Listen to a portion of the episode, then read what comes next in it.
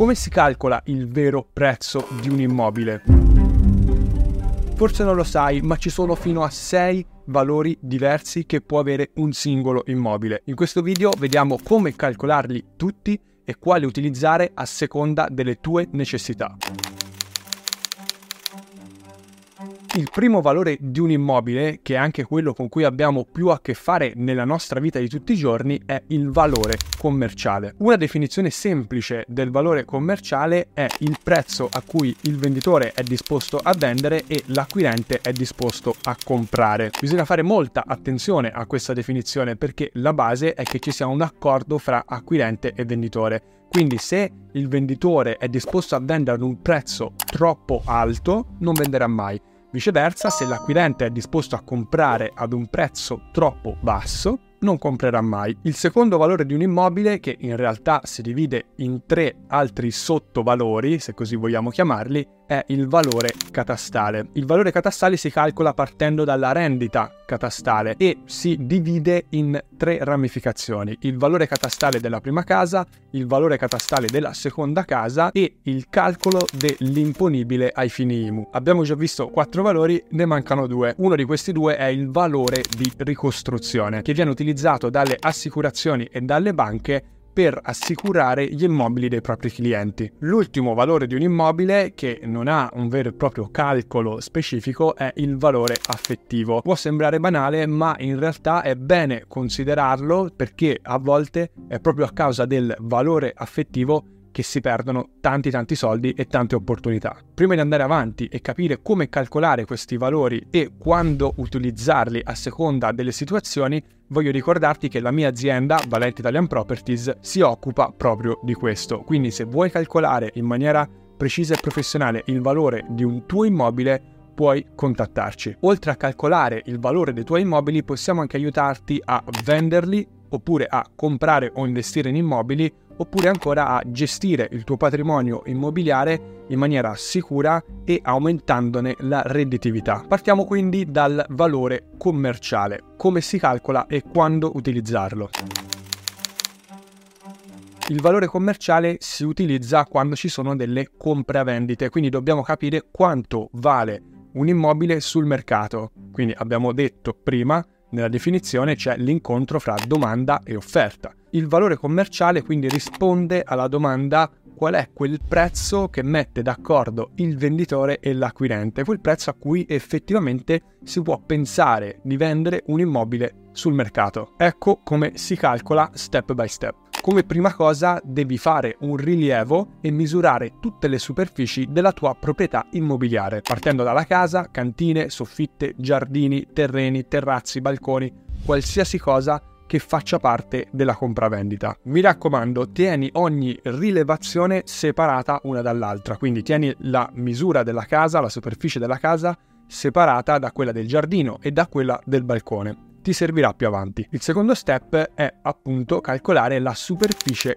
commerciale, che è diversa dalla superficie che hai misurato nella realtà. La superficie commerciale è quella che si utilizza alla fine per il calcolo del valore di mercato, quindi è molto molto importante calcolarla con attenzione. Per calcolare la superficie commerciale devi moltiplicare la superficie reale che hai misurato per determinati coefficienti, che ti metto qua in sovraimpressione in queste tabelle. Ci sono i coefficienti per le superfici principali e i coefficienti per le superfici accessorie o di ornamento, come vengono chiamate in questa tabella. Come vedi, ogni spazio di una proprietà immobiliare ha dei coefficienti diversi perché ovviamente ha sul mercato dei valori superiori o inferiori. Per capire meglio questo calcolo facciamo un esempio. Prendiamo una villa di duecento metri quadri con duecento metri quadri di giardino e un balcone di quindici metri quadri. La superficie reale è quindi di quattrocentoquindici metri quadri, ma quella commerciale? Cominciamo dal prendere la superficie della casa, che abbiamo detto essere duecento metri quadri. Osservando la tabella capiamo che il coefficiente di moltiplicazione per la parte abitativa è del cento per cento, quindi duecento per il cento per cento fa sempre duecento metri quadri. Ricordiamoci che vengono anche compravendute le mura perimetrali della villa, quindi considerando che duecento metri quadri è solo la superficie interna, quindi netta, della casa, dobbiamo aggiungere le pareti. È molto difficile misurare la superficie delle pareti, quindi per convenzione si aggiunge il dieci per cento della superficie netta alla superficie totale dell'abitazione. Quindi se prendiamo sempre i duecento metri quadri di casa, dobbiamo aggiungere venti metri quadri in più. Quindi totale della superficie commerciale della casa duecentoventi metri quadri. Abbiamo detto però che questa villa ha anche un giardino, e quindi il giardino come viene calcolato? Se andiamo di nuovo a vedere la tabella, se il giardino non è troppo grande si può applicare un coefficiente del dieci per cento. Quindi se andiamo a calcolare il dieci per cento di duecento capiamo che è venti metri quadri, quindi nella superficie commerciale andiamo ad aggiungere altri venti metri quadri. Infine abbiamo il balcone. Il balcone ha un coefficiente del venticinque per cento che, se moltiplicato per i quindici metri quadri, ci dà una superficie commerciale riferita al balcone di tre virgola settantacinque metri quadri. Sommando tutte queste superfici commerciali si può calcolare la superficie commerciale totale, che è di duecentoquarantatré virgola settantacinque metri quadri. A questo punto annotatevi bene questa superficie, perché ci servirà per completare il calcolo del valore commerciale dell'immobile. Una volta compreso qual è la superficie commerciale dell'immobile, dobbiamo trovare il prezzo al metro quadro da moltiplicare per questa superficie e attraverso il quale calcolare il valore complessivo della proprietà. Questo passaggio può essere un po' più difficile e meno meccanico del calcolo della superficie, ma è importante capirlo bene. La stima comparativa infatti prende il nome proprio da questo passaggio, perché si tratta di una comparazione del nostro immobile con altri immobili che sono presenti in questo momento sul mercato o che sono stati venduti nei mesi precedenti. Si tratta quindi di andare a vedere a quanto sono stati venduti immobili simili a quello che stai valutando e a quanto vengono proposti sul mercato immobili simili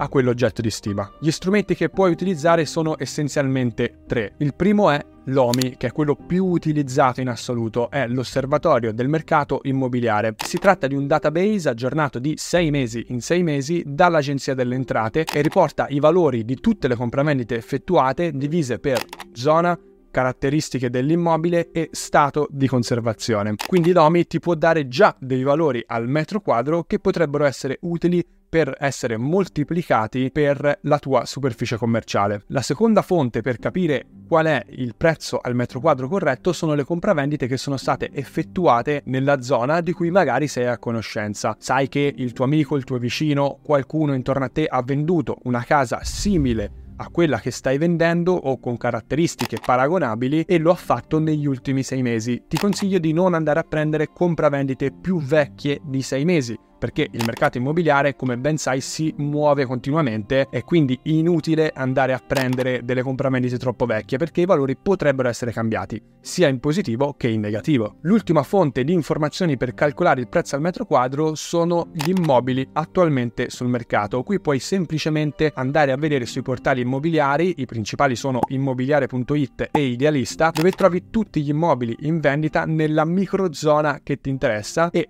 devi prendere ovviamente sempre immobili simili con caratteristiche simili, perché il prezzo al metro quadro può cambiare. Pensiamo per esempio ad un immobile di lusso rispetto ad un immobile della stessa taglia ma non di lusso. Il prezzo al metro quadro cambia sensibilmente. Quando guardi i prezzi sui portali immobiliari, ricorda però che non verranno quasi sicuramente venduti ai prezzi che vedi sugli annunci. In media nel duemilaventitré c'è stato uno sconto del dieci per cento rispetto ai prezzi richiesti. Quindi nel momento in cui sto registrando questo video, inizio duemilaventiquattro, in una stima mi sentirei di applicare uno sconto del dieci per cento in media al prezzo che vedo negli annunci immobiliari per arrivare a calcolare il prezzo effettivo di vendita degli immobili che vedo. A questo punto avrai ottenuto un prezzo al metro quadro medio per immobili simili a quello che stai valutando. Il processo però non è finito, perché prendere il prezzo al metro quadro e moltiplicarlo per la superficie commerciale potrebbe essere sbagliato. Infatti devi considerare se il tuo immobile ha delle caratteristiche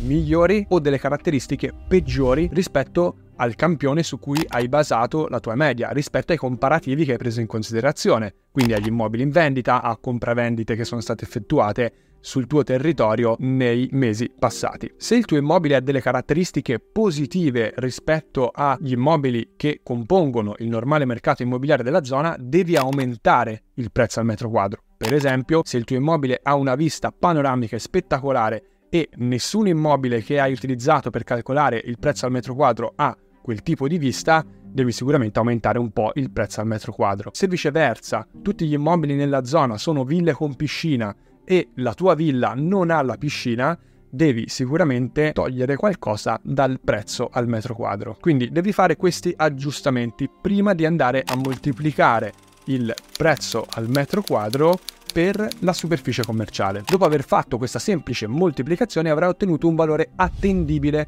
per l'immobile che stai stimando. Un vero professionista immobiliare riuscirà a capire, una volta che ha un prezzo complessivo della proprietà immobiliare, se andare ad applicare ulteriori correttivi, perché magari si rende conto che il prezzo è troppo alto oppure troppo basso. Per fare questo però serve una grande conoscenza del mercato e molta esperienza. In Valente Italian Properties abbiamo anche dei software che ci consentono di capire quanti potenziali acquirenti ci sono in quel momento sul mercato per quel tipo di immobile e quanto sono disposti a spendere in media. Questo può essere sicuramente un aiuto per capire se il valore che abbiamo calcolato è effettivamente realizzabile, ma la vera validazione ce la darà solo il mercato, quindi ce la darà solo un test, quindi una proposizione dell'immobile in vendita per vedere cosa succede. Un altro metodo di stima, sempre per calcolare il valore commerciale, è la stima per capitalizzazione, che viene utilizzata principalmente per immobili che producono un reddito, quindi per esempio alberghi o immobili commerciali. La capitalizzazione si basa sull'idea di attualizzare ad oggi tutti i redditi futuri che quell'immobile può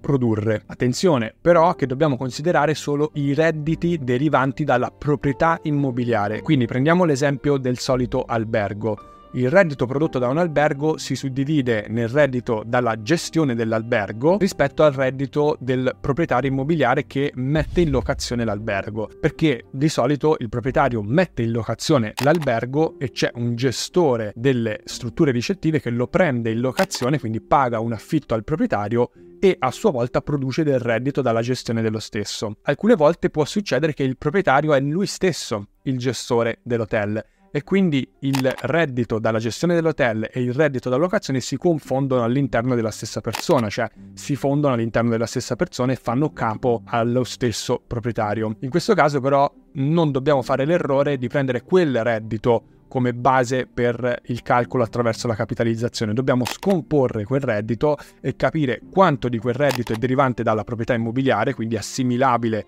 ad un reddito da locazione, e quanto di quel reddito è riportabile alla gestione dell'attività di albergo. Dobbiamo quindi prendere solo il reddito derivante dalla proprietà immobiliare, quindi la locazione, e farlo al netto, quindi togliere le imposte, le tasse, manutenzioni e qualsiasi costo che va a ridurre il reddito lordo. Una volta calcolato il reddito netto, basta dividerlo per il tasso di capitalizzazione. Ora, cos'è il tasso di capitalizzazione, che è la cosa su cui sempre ci sono dubbi e su cui non si è mai certi su quale numerino applicare? Il tasso di capitalizzazione è il rendimento atteso da quella proprietà immobiliare e rispecchia il mercato di riferimento, le caratteristiche specifiche della proprietà e anche il grado di rischio di quell'investimento immobiliare. Non c'è quindi un tasso di capitalizzazione adatto per tutte le proprietà e per tutte le stime che utilizzano questo metodo. Vi posso dire che di solito ho visto utilizzare tassi di capitalizzazione che vanno dal tre quattro per cento fino ad un massimo del dieci per cento. Oltre il dieci per cento è difficile, perché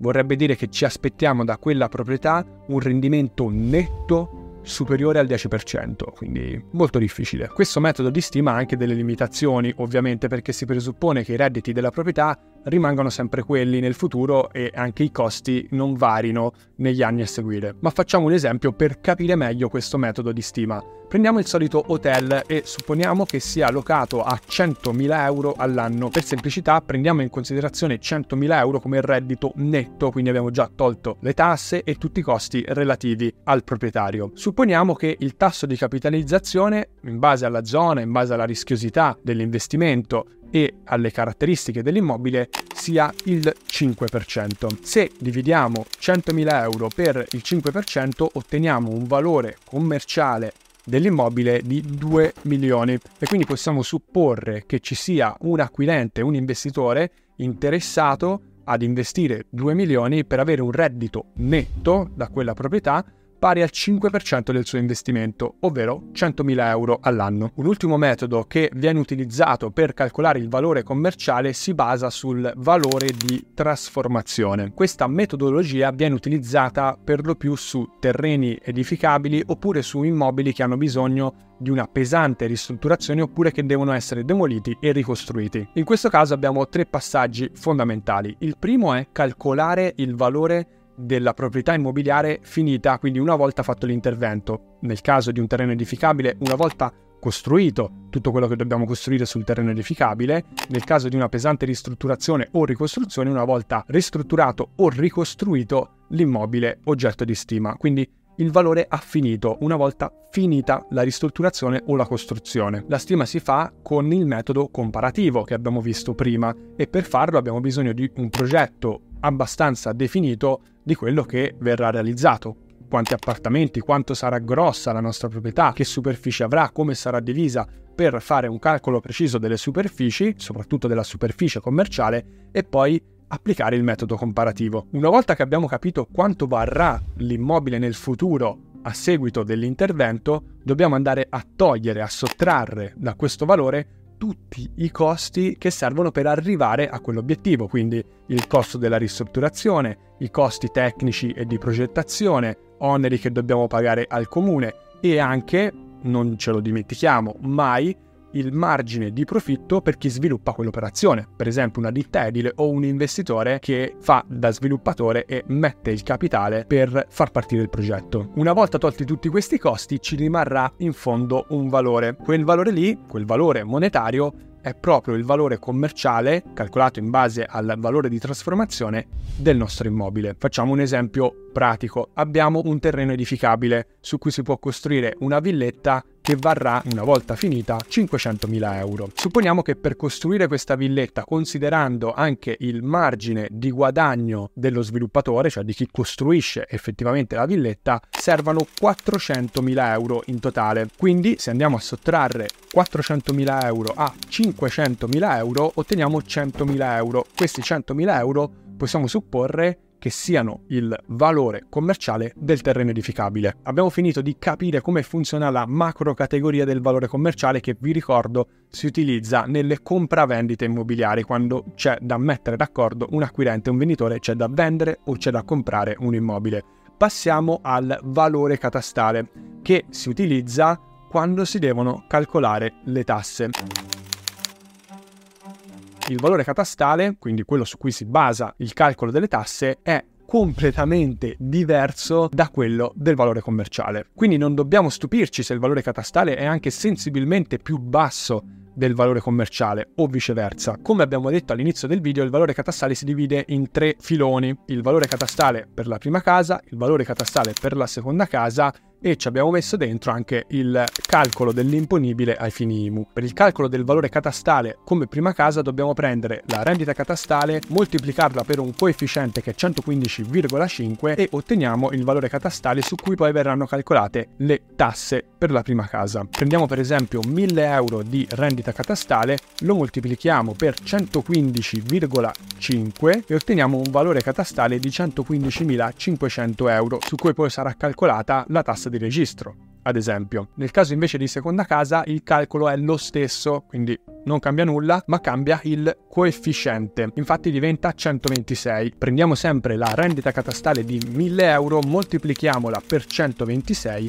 e otteniamo un valore catastale per l'applicazione della tassa di registro seconda casa di centoventiseimila euro. L'ultimo valore che dobbiamo calcolare è l'imponibile ai fini I M U. Il calcolo è sempre lo stesso, quindi si prende la rendita catastale e si moltiplica per un coefficiente. Il coefficiente però cambia ancora, perché in questo caso è centosessanta, quindi prendiamo sempre la nostra rendita di mille euro, la moltiplichiamo per centosessanta e otteniamo un valore utile ai fini I M U di centosessantamila euro. Quindi vedete che anche i valori catastali cambiano molto a seconda di quello che dobbiamo calcolare. Per completezza, la rendita catastale la trovi sulla visura catastale, quindi se hai una visura catastale dell'immobile puoi molto velocemente capire quant'è la rendita dello stesso immobile. L'ultimo valore definibile precisamente in termini economici è il valore di costruzione o di ricostruzione. Si tratta di un valore che viene utilizzato dalle banche o dalle assicurazioni per capire che valore devono assicurare ai propri clienti. Infatti il proprietario di un immobile ha bisogno di un'assicurazione per garantirsi dal rischio di distruzione del suo immobile. Potrebbe essere un terremoto, uno scoppio, un incendio che distrugge la sua proprietà immobiliare. In questo caso non sarebbe utile considerare il valore commerciale e non sarebbe nemmeno utile utilizzare il valore catastale, ancora meno. Si utilizza il valore di ricostruzione, quindi quanto costerebbe ricostruire quello stesso immobile con le stesse caratteristiche, le stesse finiture, partendo da zero, nel caso in cui venga distrutto. Non è utile utilizzare il valore commerciale perché il valore di ricostruzione potrebbe essere molto diverso. Di solito su immobili antichi oppure di lusso il valore di ricostruzione è sensibilmente più alto rispetto al valore commerciale, perché ricostruire un immobile con quelle caratteristiche costerebbe molto di più che andarlo ad acquistare sul mercato. Vi faccio un esempio personale che mi sta succedendo proprio in questo momento. Sto comprando direttamente io un appartamento in un palazzo del milletrecento. Il valore commerciale, quindi il prezzo a cui io acquirente e la venditrice ci siamo messi d'accordo, è centoquarantamila euro. Il valore di ricostruzione però è stato stimato superiore ai centosessantamila euro. Quindi è diverso dal valore commerciale. Addirittura un'assicurazione mi ha stimato il valore di ricostruzione superiore ai duecentomila euro. Vi faccio un altro esempio. Poche settimane fa sono andato a stimare un complesso di trulli in Puglia. In quel caso il valore di ricostruzione e il valore commerciale sono completamente diversi, perché il valore commerciale tiene in considerazione se c'è qualcuno disposto a pagare qualche milione per comprare dei trulli. Il valore di ricostruzione, e sono dei trulli bellissimi, completamente ristrutturati con delle finiture di lusso, per arrivare a quel livello, per ricostruire da zero quel tipo di proprietà, servono molti milioni in più rispetto al valore commerciale. Nel caso invece di immobili nuovi, può essere anche che il valore di ricostruzione sia inferiore al valore commerciale. L'ultimo che ci rimane da analizzare è il valore affettivo. In questo caso non c'è una formula, non c'è una metodologia per calcolarlo, però mi interessa parlarne lo stesso perché spesso, come dicevo, il valore affettivo che diamo ad un immobile è un vero ostacolo per concludere degli affari. Un immobile, soprattutto per il popolo italiano, ha un valore enorme che va oltre quello economico, perché ci viviamo dentro, perché abbiamo dei ricordi, perché magari sono immobili di famiglia. Mi è capitato di vendere immobili che erano della stessa famiglia da più di mille anni. Quindi capite che all'interno dell'immobile ci sono anche delle aspettative, delle emozioni e dell'affetto. Non dobbiamo però fare l'errore di utilizzare l'affetto per calcolare il valore di un immobile, perché nel caso tu sia un venditore e stai dando un valore troppo alto al tuo immobile perché comprensibilmente hai del valore affettivo legato a quella proprietà, potresti precluderti delle opportunità di vendita. Attenzione che anche gli acquirenti dal loro lato a volte si innamorano dell'immobile e sono disposti a spendere cifre folli pur di acquistarlo. Però questo problema del valore affettivo lo vedo molto spesso, molto più spesso per i venditori, che hanno un legame particolare con il loro immobile e questo tende a falsare la loro percezione del reale valore di mercato. Spero a questo punto che ti sia più chiaro come calcolare il il valore di un immobile e come farlo a seconda delle diverse situazioni in cui ti trovi. Se hai domande o vuoi condividere la tua esperienza, puoi lasciare un commento e di nuovo, se hai bisogno dell'aiuto mio e del mio team, trovi in descrizione a questo video o al podcast, se stai ascoltando il podcast, i recapiti per metterti in contatto con noi. Ci vediamo alla prossima. Ciao!